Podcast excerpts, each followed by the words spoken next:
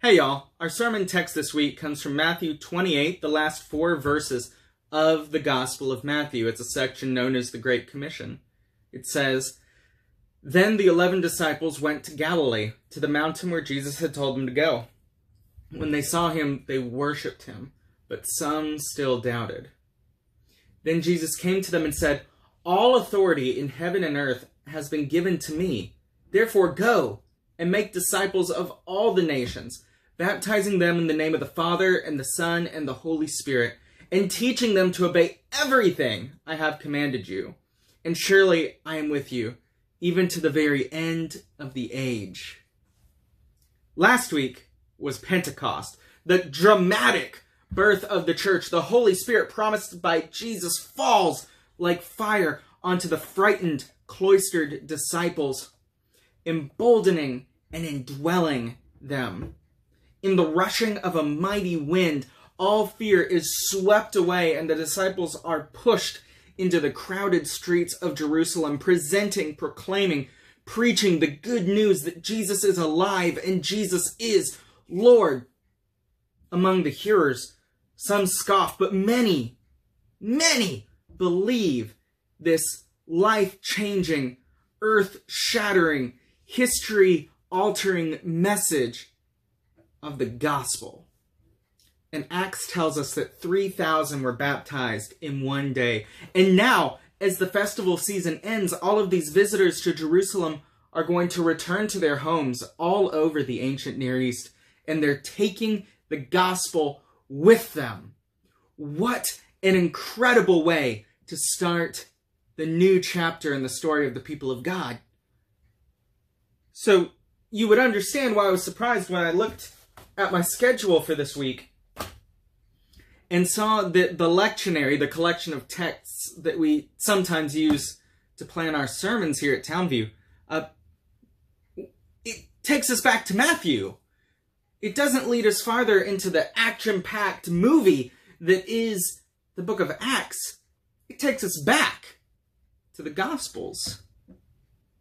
This seems like a very strange move, and I'm sure they have a reason for it. I'm sure if you Google it, there's some good articles explaining why they designed it in this way, but whether they meant it or not, I think they've given us a gift in this moment that we could step back and ask the question do we really know what we're doing? Uh, if we're commissioned to be the church, to go to the world, to go to our neighbors, and to preach everything that Jesus had taught, we need to stop and make sure we know what the gospel is. Now that the gospel's out in the world, we gotta make sure we know what Jesus taught. So, since the text has brought us to the book of Matthew, let's see what Jesus says the gospel is in Matthew.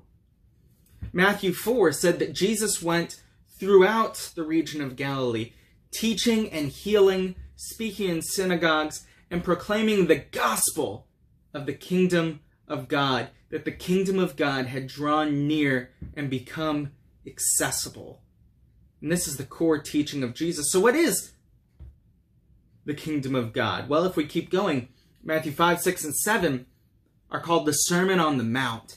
And they're they're like a manifesto of Jesus. What Jesus' ideal world would look like, what things set right would be like. And so Jesus takes on this very Moses like image. He climbs the side of a mountain and speaks to the people, and he tells them what God wants from them. How to live in community, how to live with your family, how to deal with your enemies, how to deal with trouble, how to care for the poor, and shows us the, these exemplars, these ideas, these what it looks like when the kingdom of God draws near. What are the marks of the kingdom? If we study the Sermon on the Mount, we find seven uh, deliverance and salvation. When the kingdom of God draws near, people are delivered, people are saved. Justice is realized in the world around us Peace becomes a reality in the presence of the kingdom of God. Healing manifests in the kingdom of God. Communities, relationships are restored.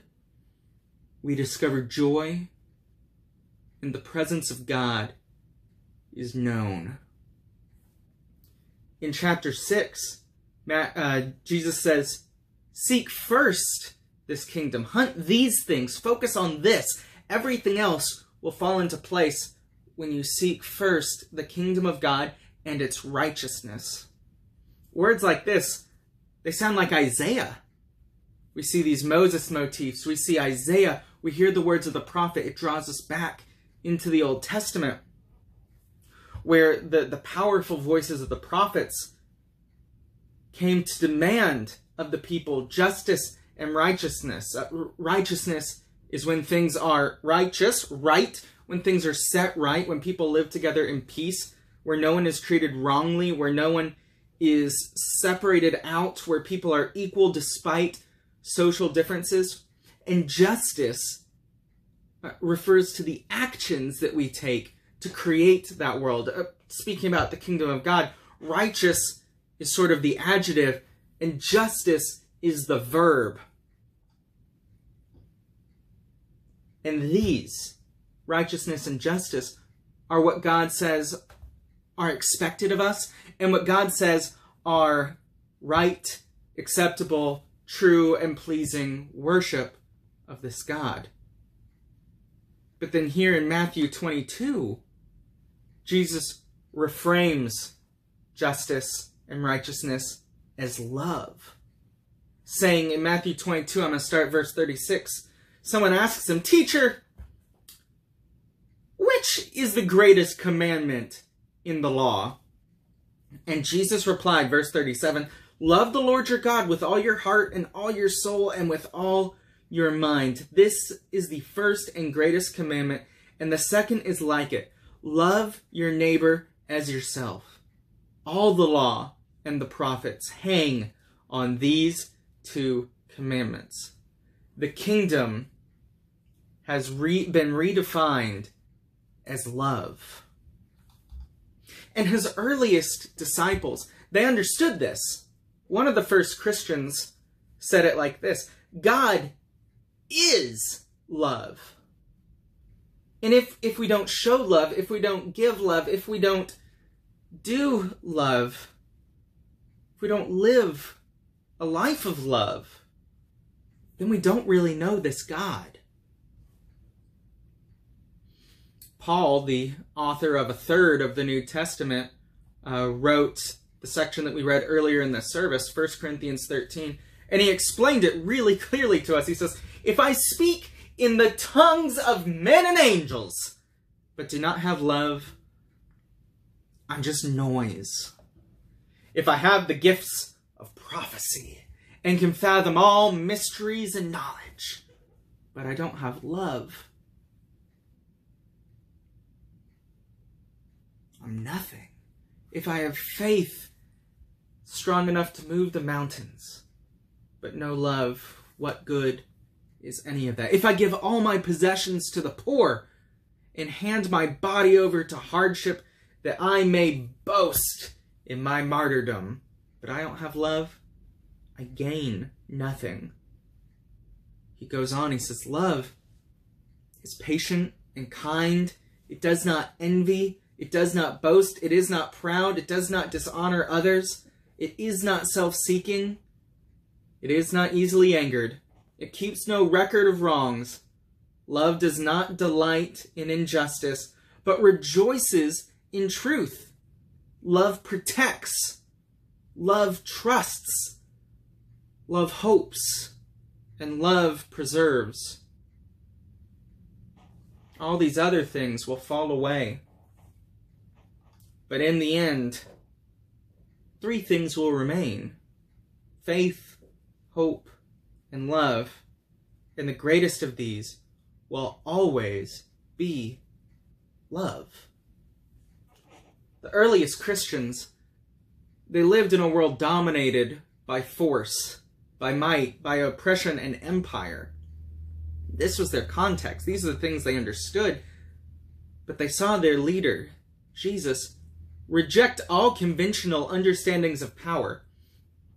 They saw him preach a gospel and live a life and die a death that were completely in line with the message of the kingdom of love.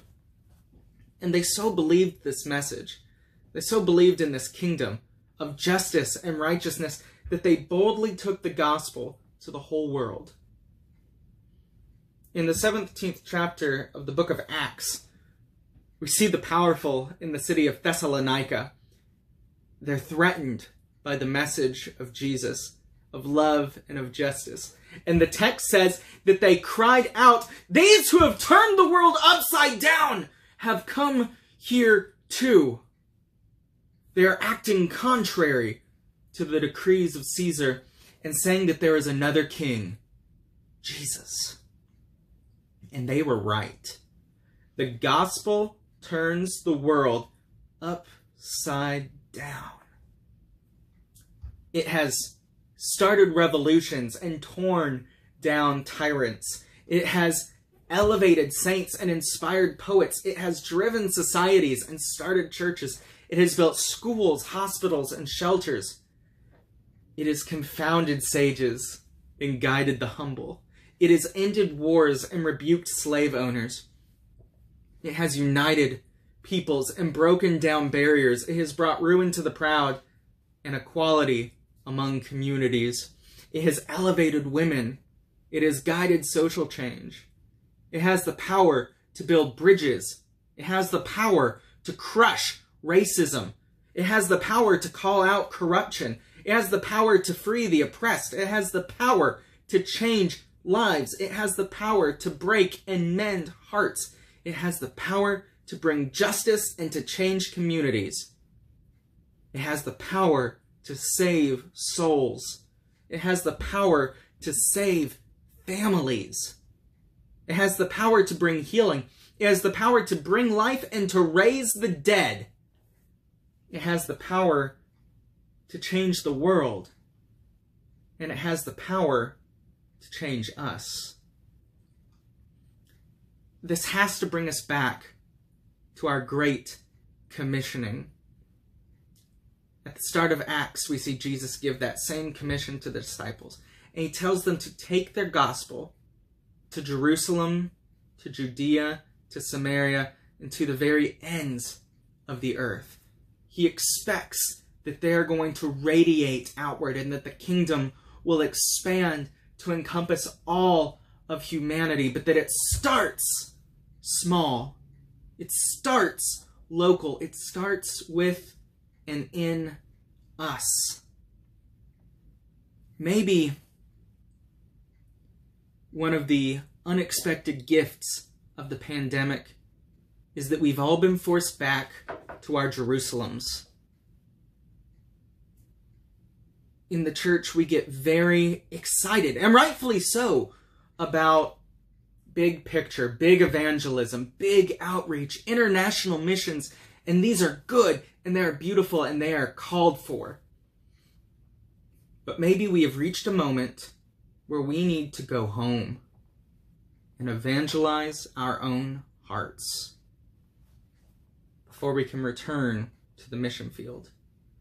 Maybe this is a time to investigate and interrogate our motives and our souls and our hearts and the version of the gospel that we preach and make sure that it's in line with that of Jesus.